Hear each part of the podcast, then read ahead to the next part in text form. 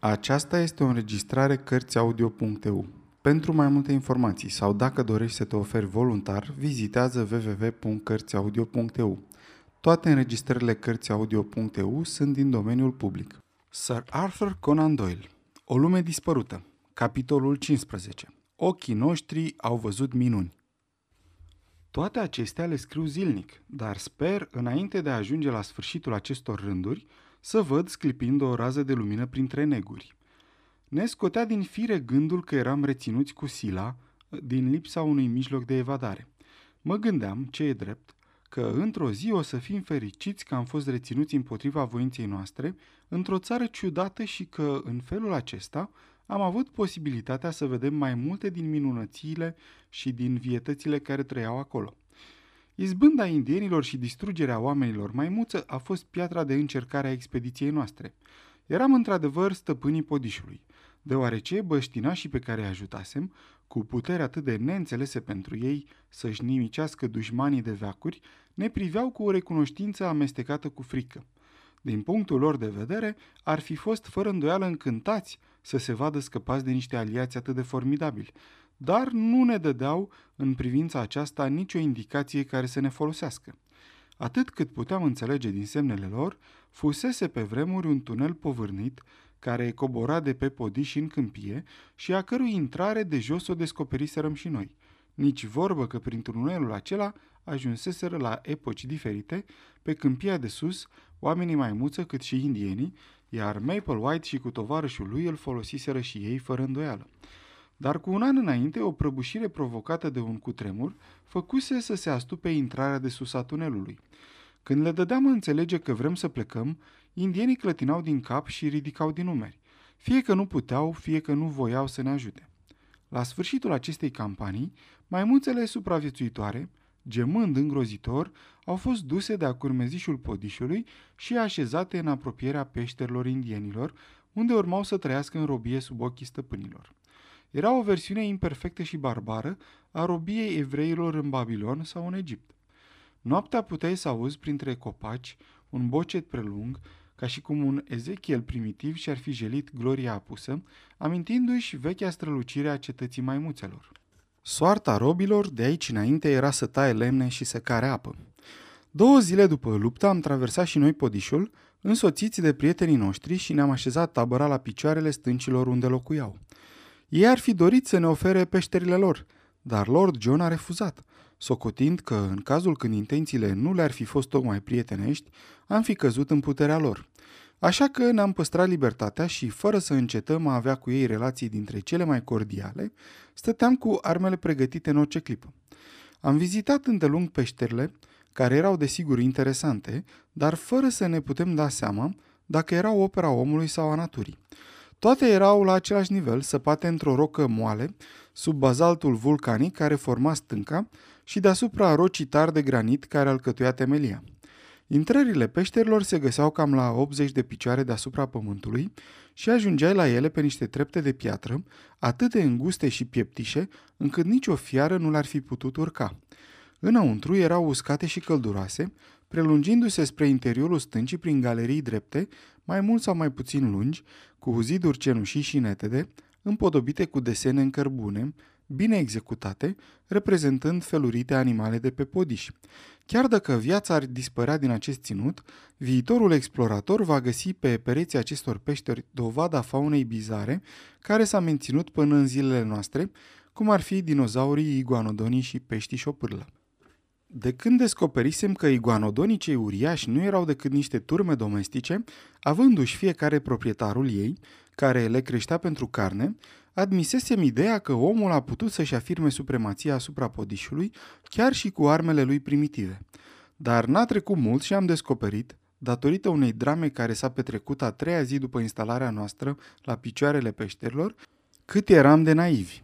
Lord John și cu mine păzeam tabăra în lipsa lui Challenger și a lui Summerlee, care plecaseră cu câțiva indieni să pescuiască în lac, cu lăncile, unele specii de șopârle uriașe.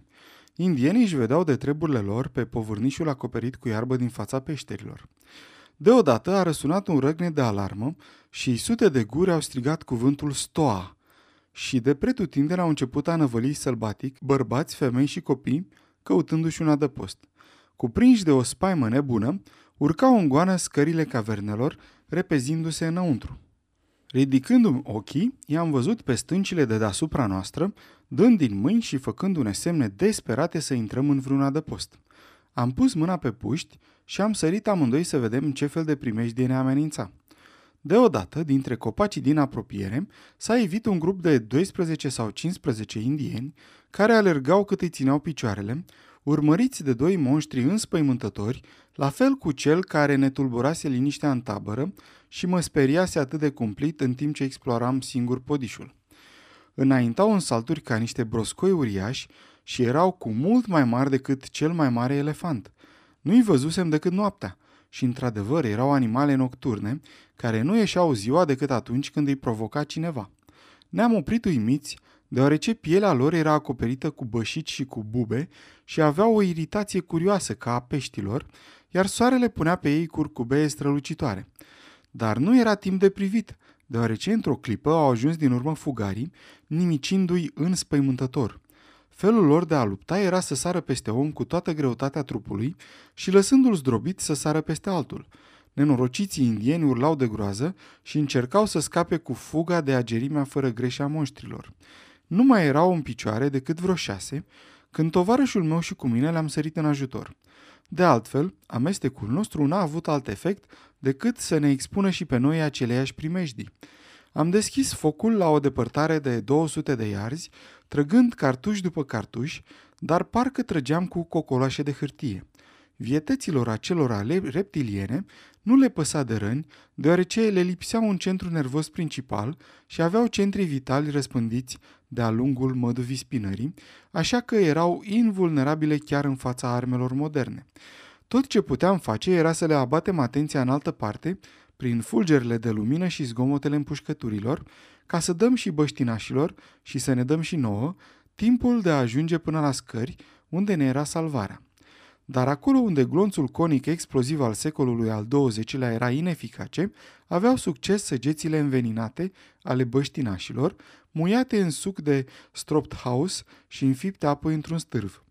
Totuși, și armele acestea aveau un efect limitat, deoarece veninul circula prin vine cu o viteză foarte redusă și înainte de a muri, monstrul avea destulă vreme și destule mijloace să-și ucidă dușmanul. Dar cum cele două ligioane ne-au urmărit chiar până la picioarele scărilor, o ploaie de săgeți s-a abătut asupra lor, șuierând din toate crăpăturile stâncilor. Într-o clipă, dihănile au fost acoperite de țepi, ca niște arici, fără să arate la început că s-ar simți stingerite în vreun fel.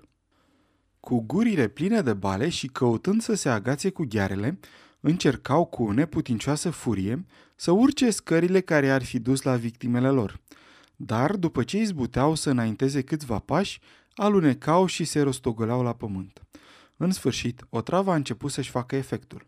Unul din cei doi monștri a gemut din greu și a căzut la pământ, de parcă era tras în jos de capul lui uriaș.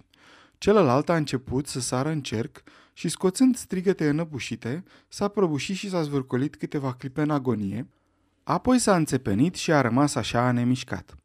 Atunci, cu strigăte de izbândă, indienii s-au aruncat buluc din peșteri și au dănțuit frenetic în jurul leșurilor, arătând o bucurie nebună pentru înfrângerea a doi dintre cei mai primejdioși dușmani ai lor. În timpul nopții au sfâșiat cadavrele și au dus bucățile departe, nu ca să le mănânce deoarece otrava era încă activă, dar pentru că le era frică de mirosul greu pe care l-ar fi putut răspândi. Totuși, inimile acestor două reptile, uriașe, fiecare dintre ele cât o pernă de mare, zăceau încă acolo, bătând înainte încet, cu pulsații liniștite, însuflețite de o viață proprie, independentă și hidoasă. Abia a treia zi, inimile acelea înspăimântătoare s-au oprit, încetând de a mai bate.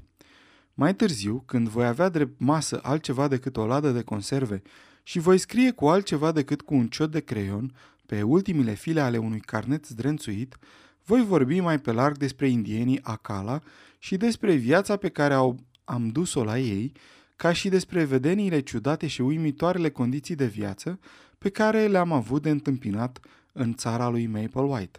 Știu că memoria nu o să mă înșele, deoarece, atât cât voi mai avea în mine un suflu de viață, fiecare clipă și fiecare mișcare din această perioadă a vieții mele o să-mi rămână întipărită în minte cu precizia și cu claritatea amintirilor din copilărie. Nici o impresie nouă nu o să le poată șterge, atât de adânc sunt săpate. Când va veni momentul să o fac, voi descrie acea minunată noapte cu clar de lună, când un tânăr ihtiozaur, o ființă ciudată, jumătate focă, jumătate pește, cu doi ochi acoperiți de câte un os pe fiecare parte a capului și cu un al treilea așezat în frunte, se zbătea în plasa indienilor și era cât pe ce să răstoarne barca cu care îl remorcam. De asemenea și cealaltă noapte, când un șarpe de apă de culoare verde s-a ridicat din mijlocul trestilor și a prins în inelele lui pe cârmaciul bărcii în care se afla Challenger. Voi mai descrie și animalul acela nocturn, alb, era oare mamifer sau reptilă, care sălășluia într-o mlaștină infectă din partea răsăriteană a lacului și zbura în jurul ei, lăsând în urmă o ușoară lumină fosforescentă. Indienii erau atât de înspăimântați încât nici nu voiau să se apropie de el.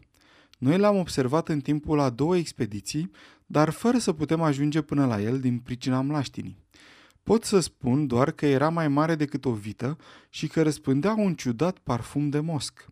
Voi mai povesti de asemenea și despre pasărea care l-a urmărit pe Challenger până printre stâncile unde își căuta adăpost, o pasăre alergătoare de statură uriașe, mult mai înaltă decât struțul, cu gâtul pleșuv de vultur și cu o expresie fioroasă, care îl făceau să pară un spectru ambulant. În timp ce Challenger se cățăra să se pună la adăpost, o lovitură de plisc i-a rupt tocul cizmei, de parcă i l-ar fi tăiat cu briciul. De data aceasta însă, armele moderne au avut ultimul cuvânt. Și pasărea, care măsura 20 de picioare de la cap la coadă și pe care profesorul, gâfâind, dar fericit, ne-a prezentat-o ca fiind un hororacus, s-a prăbușit sub glonțul lordului Roxton, zbătându-se cumplit într-un nor de pene, din mijlocul căruia sclipeau fioros doi ochi galbeni. Aș vrea să ajung clipa când capul ei turtit și diform își va ocupa locul printre trofeile de la Albany. În sfârșit, voi vorbi fără îndoială și despre Toxodon, cobaiul uriaș, înalt de 10 picioare, cu dinții ieșiți în afară și tăioși ca niște foarfece, pe care l-am ucis într-o dimineață în timp ce se adăpa din lac. Toate acestea le voi descrie într-o zi în liniște. Dar după zilele acestea atât de agitate, aș vrea să evoc cu duioșie minunatele seri de vară, când sub un cer de un albastru adânc, stăteam întinși în iarba înaltă din marginea pădurii, unul lângă altul ca niște buni prieteni, și ne uitam uimiți la fauna ciudată care zbura pe deasupra noastră, ca și la ligioanele acelea necunoscute, ce reieșeau din vizuinele lor să ne cerceteze, în timp ce în jurul nostru copacii și-a plecau crengile încărcate cu fructe coapte, iar florile încântătoare își întindeau capetele spre noi. Sau seriile acelea luminoase, când, plutind pe oglinda lucii a lacului, priveam cu uimire și cu teamă afundarea vreunui monstru fantastic, în jurul căruia apa alcătuia cercuri și încrețituri. Sau lucirea verzuie în străfundul apelor a vreunei ființe ciudate, care o clipă după aceea se făcea una cu întunericul. Acestea sunt scenele asupra cărora aș dori ca în viitor să se oprească pana mea și să aștearnă pe hârtie fiecare amănunt.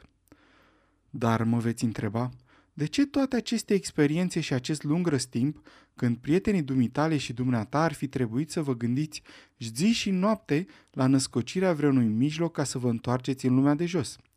Răspunsul meu e că niciunul dintre noi nu încetam o clipă să ne gândim la acestea, dar strădania noastră era zadarnică. Am descoperit curând de tot un lucru sigur. Indienii n-aveau intenția să facă nicio mișcare ca să ne ajute. În orice altă împrejurare ni se arătau prieteni. Am putea spune că erau chiar sclavii noștri devotați. Dar când le dădeam a înțelege că ar trebui să ne ajute, să împletim și să ducem la locul ei o plasă care să ne slujească drept punte peste prăpastie, sau când îi rugam să ne facă rost de curele de piele sau de liane ca să răsucim frânghii, întâmpinam din partea lor o împotrivire politicoasă, dar neînduplecată. Surâdeau, clipeau din ochi, dădeau din cap și atâta tot. Chiar șeful cel bătrân se împotrivea cu aceeași încăpățânare.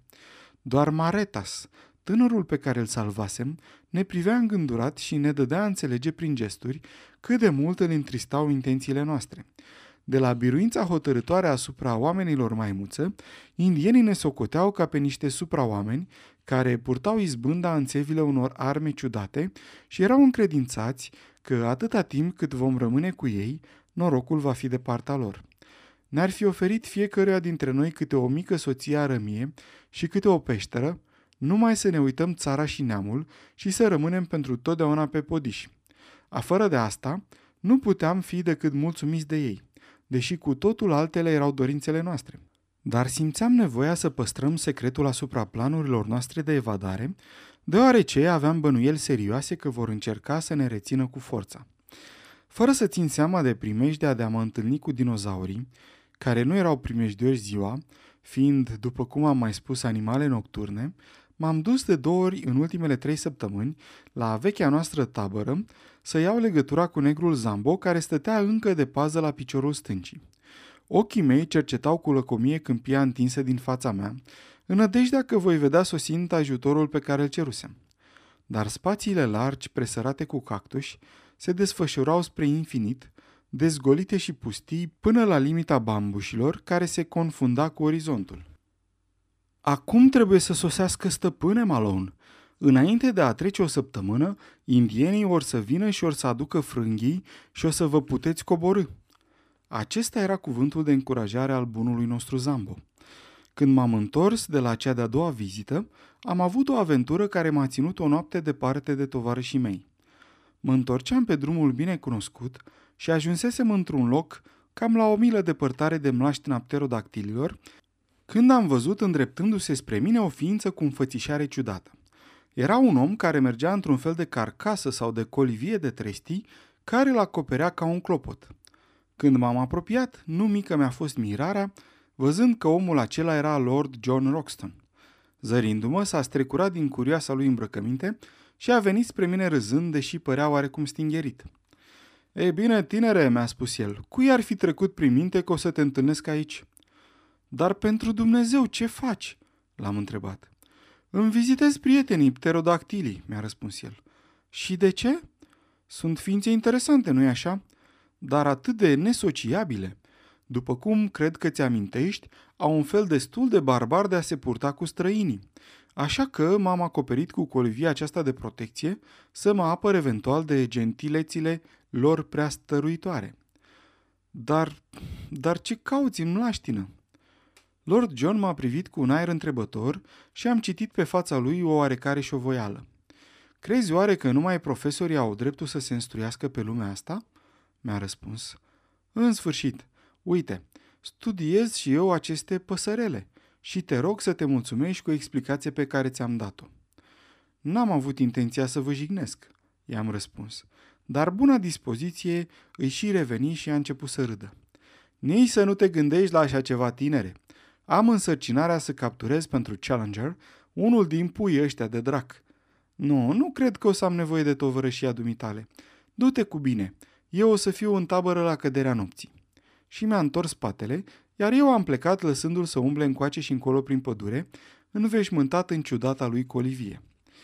Dar dacă felul de a se purta al lui Lord John mi se părea ciudat, al lui Challenger era fără îndoială mai mult decât atât. Profesorul exercita o extraordinară fascinație asupra femeilor indiene și din pricina asta purta o creangă mare de palmier cu care le gonea ca pe muște când începeau să fie prea stăruitoare. Înfățișarea lui Challenger, bălăbărindu-se ca un sultan de operetă, purtând în mână semnul autorității, cu barba neagră fluturându-i pe piept și ridicându-se pe vârfuri la fiecare pas, în timp ce în urma lui se îmbulzeau o droaie de tinere indiene cu ochii catifelați și drapate în văluri subțiri țesute din fire de scoarță, e unul dintre tablourile cele mai grotești a cărui amintire mi-a fost dat să o iau cu mine.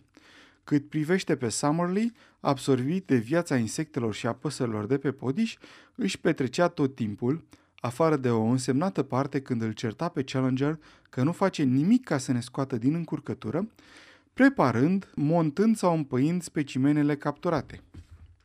Challenger își luase obiceiul să plece singur în fiecare dimineață și să se întoarcă din când în când cu un aer de solemnă gravitate, ca unul ce purta pe umerii săi întreaga răspundere a unei grele sarcini. Într-una din zile, cu creanga de palmier în mână și târând după el toată ceata de admiratoare, ne-a condus până la locul ascuns unde lucra și ne-a împărtășit secretul planurilor lui. Era o poiană mică în mijlocul unui boschet de palmieri, unde se găsea unul din acei geizeri de nămol fierbinte pe care am mai avut prilejul să-l descriu. Pe malurile acestui geizer așezase un număr de curele tăiate din piele de iguanodon, care se întâlneau toate într-un recipient membranos. Recipientul nu era altceva decât stomacul unui uriaș pește șopârlă, pe care îl pescuisem în lac.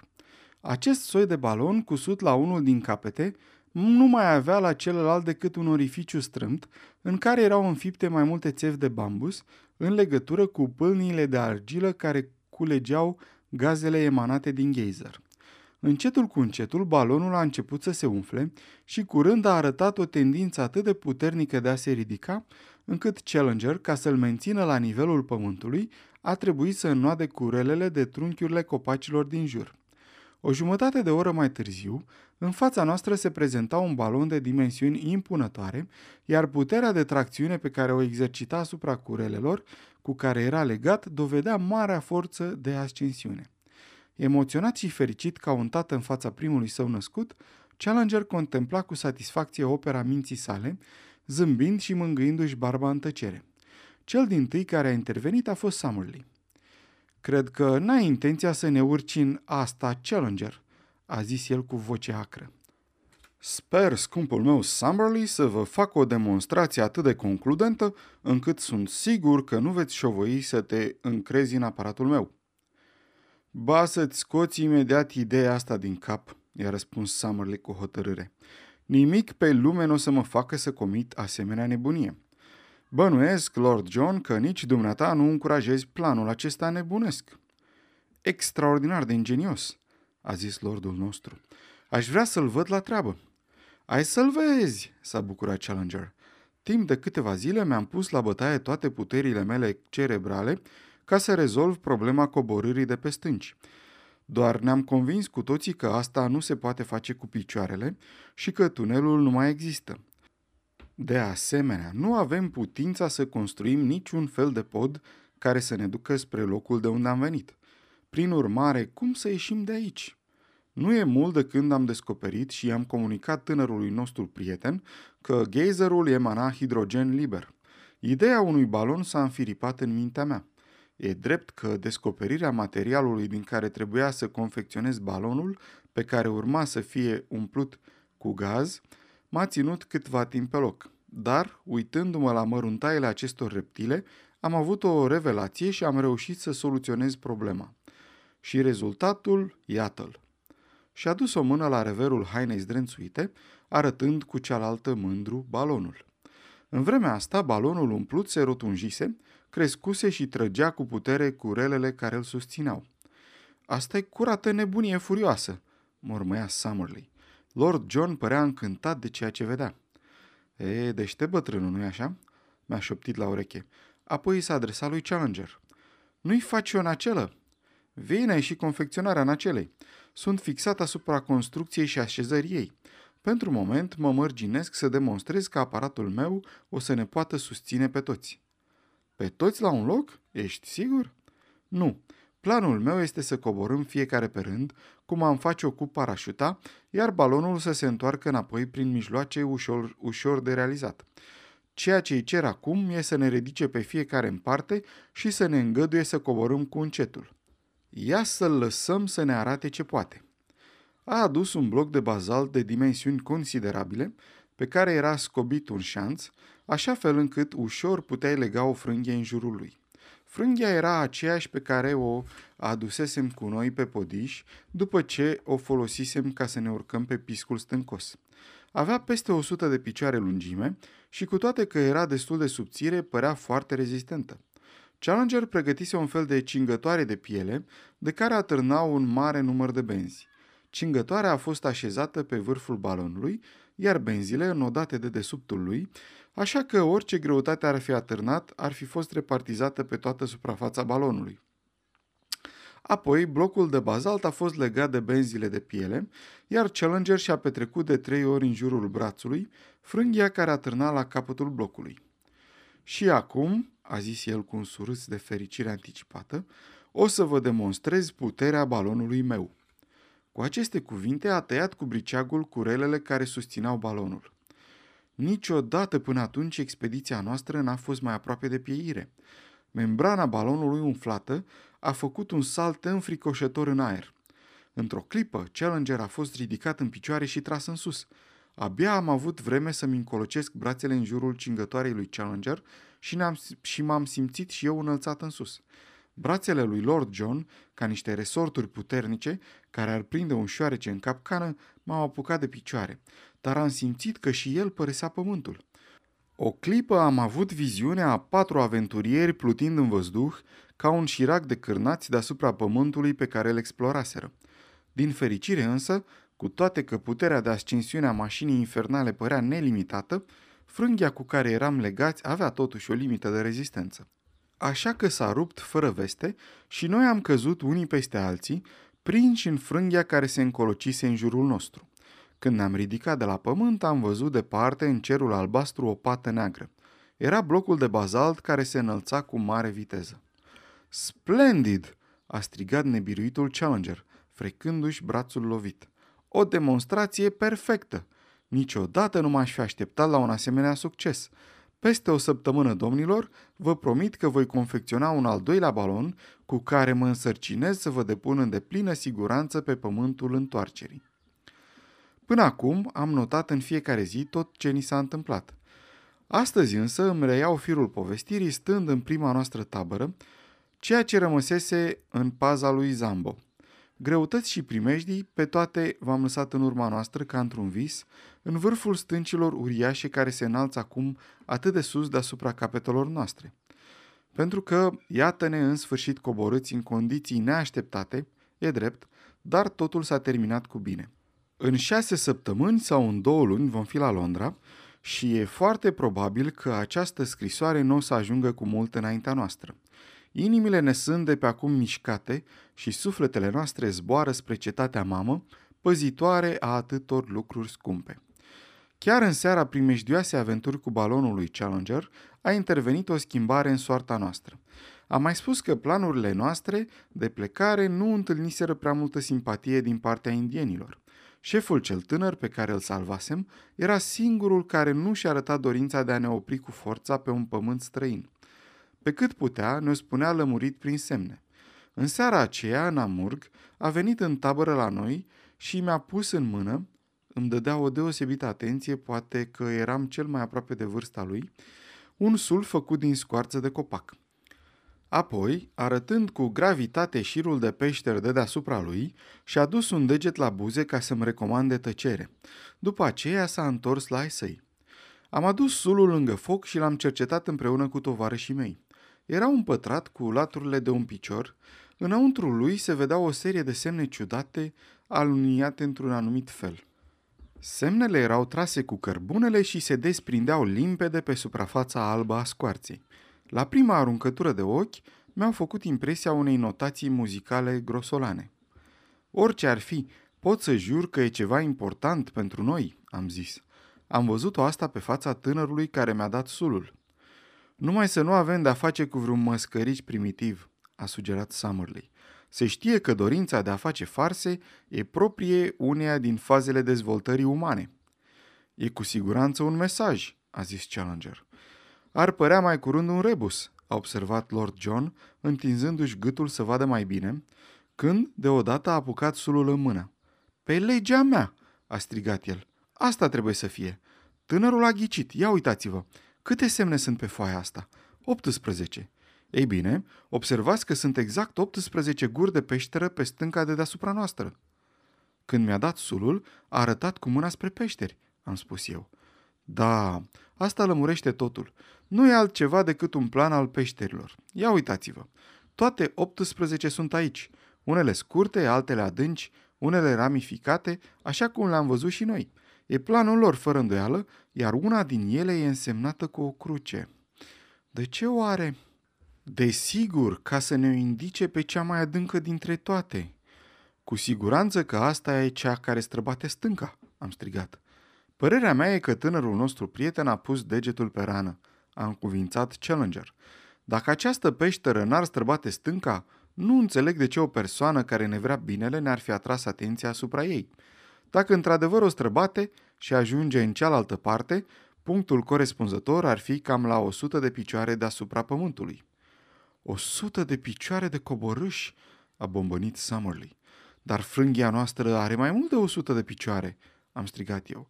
Nici vorbă că o să putem coborî. Dar ce facem cu indienii care stau în această peșteră? A obiectat Summerlee.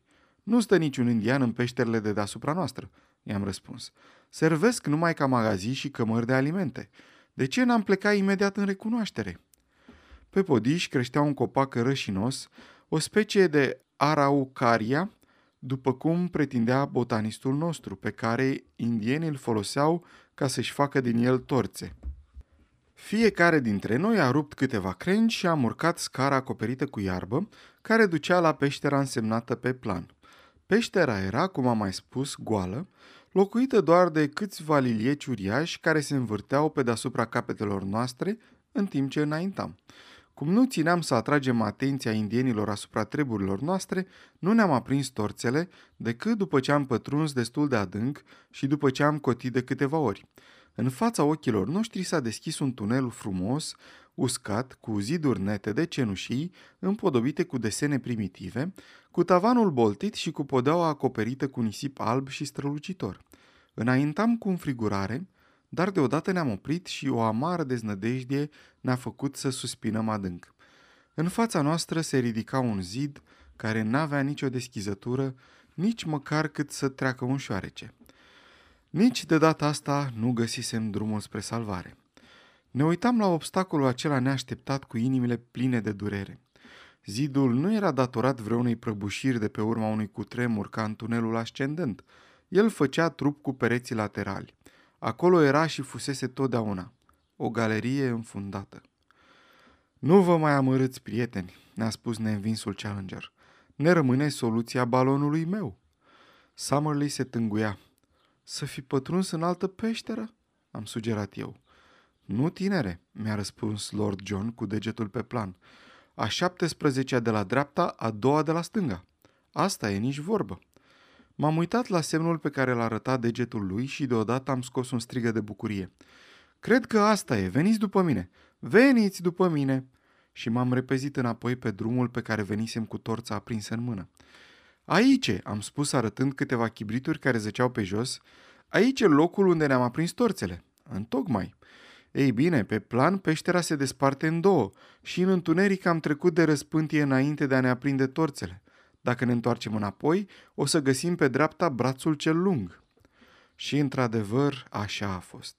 Nici n-am mers bine 30 de iarzi când ni s-a arătat în perete o deschizătură. Am intrat în această galerie și am descoperit că era mult mai largă decât cealaltă. Am mers de-a lungul ei cu respirația întretăiată de emoție mai multe sute de iarzi. Apoi, deodată, în întunericul adânc al bolții din fața noastră, a apărut o licărire roșiatică. Ne-am oprit uimiți. O pânză de lumină părea că ne taie drumul. Am alergat într-acolo. Nu se auzea niciun zgomot, nu se simțea nicio schimbare de temperatură, nu se vedea nicio mișcare, dar lumina cuprinse întreg coridorul, prefăcând nisipul în praf de dinamite. Când ne-am apropiat, am descoperit marginea unui disc luminos.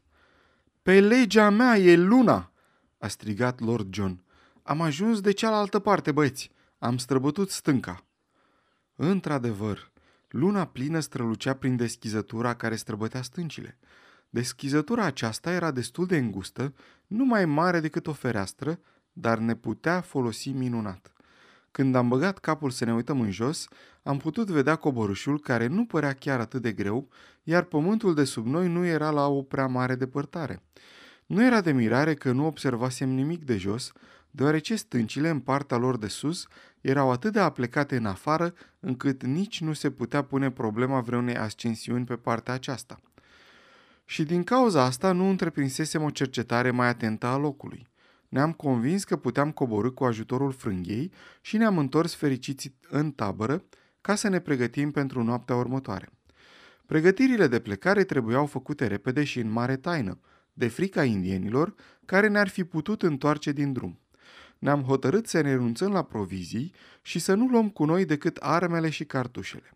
Dar Challenger avea un obiect foarte greu pe care ținea numai decât să-l ia cu el, ca și un colet special despre care nu pot să spun altceva decât că ne-a dat de furcă mai mult decât toate celelalte la un loc. Ziua a trecut greu, dar când s-a întunecat eram gata de plecare. Cu multă osteneală ne-am cărat bagajele pe scări până sus, apoi am aruncat în urmă o ultimă privire asupra acestui ținut ciudat, care mă tem că nu va mai întârzia să se banalizeze, să ajungă o pradă a vânătorilor și a exploratorilor, dar care, pentru fiecare din noi, a fost o țară de vis, încântătoare și plină de neprevăzut, în care am îndrăznit multe, am suferit multe și am învățat și mai multe. Țara noastră, așa cum îi voi spune întotdeauna, însuflețiți de un adânc sentiment de dragoste. Focurile aprinse în peșterile vecine aruncau în întuneric dâre de lumină. De-a lungul povârnișurilor, la care ne uitam de sus, auzeam cum râdeau și cântau indienii. Mai încolo se întindeau pădurile, iar la mijloc abia puteam dezluși strălucirea lacului cel mare, izvorul de viață al monștrilor. Chiar în clipa când ne uitam la el, s-a auzit în noapte un strigăt ascuțit, fără îndoială al vreunei vietăți fantastice. Era însuși glasul țării lui Maple White, care își lua rămas bun de la noi. Am intrat în peșteră și am pornit-o pe drumul care trebuia să ne ducă către casă. 2 ore mai târziu eram, împreună cu bagajele, la piciorul stâncii. Coletul lui Challenger a fost singurul care ne-a pricinuit dificultăți. Lăsând toate bagajele acolo, am plecat să-l căutăm pe Zambo. Spre revărsatul zorilor am ajuns în apropierea taberei, dar spre mirarea noastră am găsit nu 1, ci 12 focuri aprinse în câmpie. Acestea ne vesteau că ne sosiseră ajutoarele. Dinspre fluviu veniseră 20 de indieni cu țăruși, cu frânghii și cu tot ce ne-ar fi trebuit ca să putem trece pe deasupra prăpastiei. Am fost încântați deoarece acum avea cine să ne care bagajele, a doua zi când trebuia să plecăm spre Amazon. Și așa, mulțumit și liniștit, încheie aceste rânduri. Ochii noștri au văzut minuni și sufletele noastre s-au călit în suferință. Fiecare din noi e în felul lui mai bun și mai bogat în experiență. S-ar putea întâmpla să ne oprim la Para ca să ne refacem. În cazul acesta, scrisoarea de față o să ajungă înaintea noastră. Dacă nu, o să ajungă la Londra odată cu mine. În amândouă cazurile, iubite domnule McArdle, sper că în curând o să vă pot strânge mâna. Sfârșitul capitolului 15.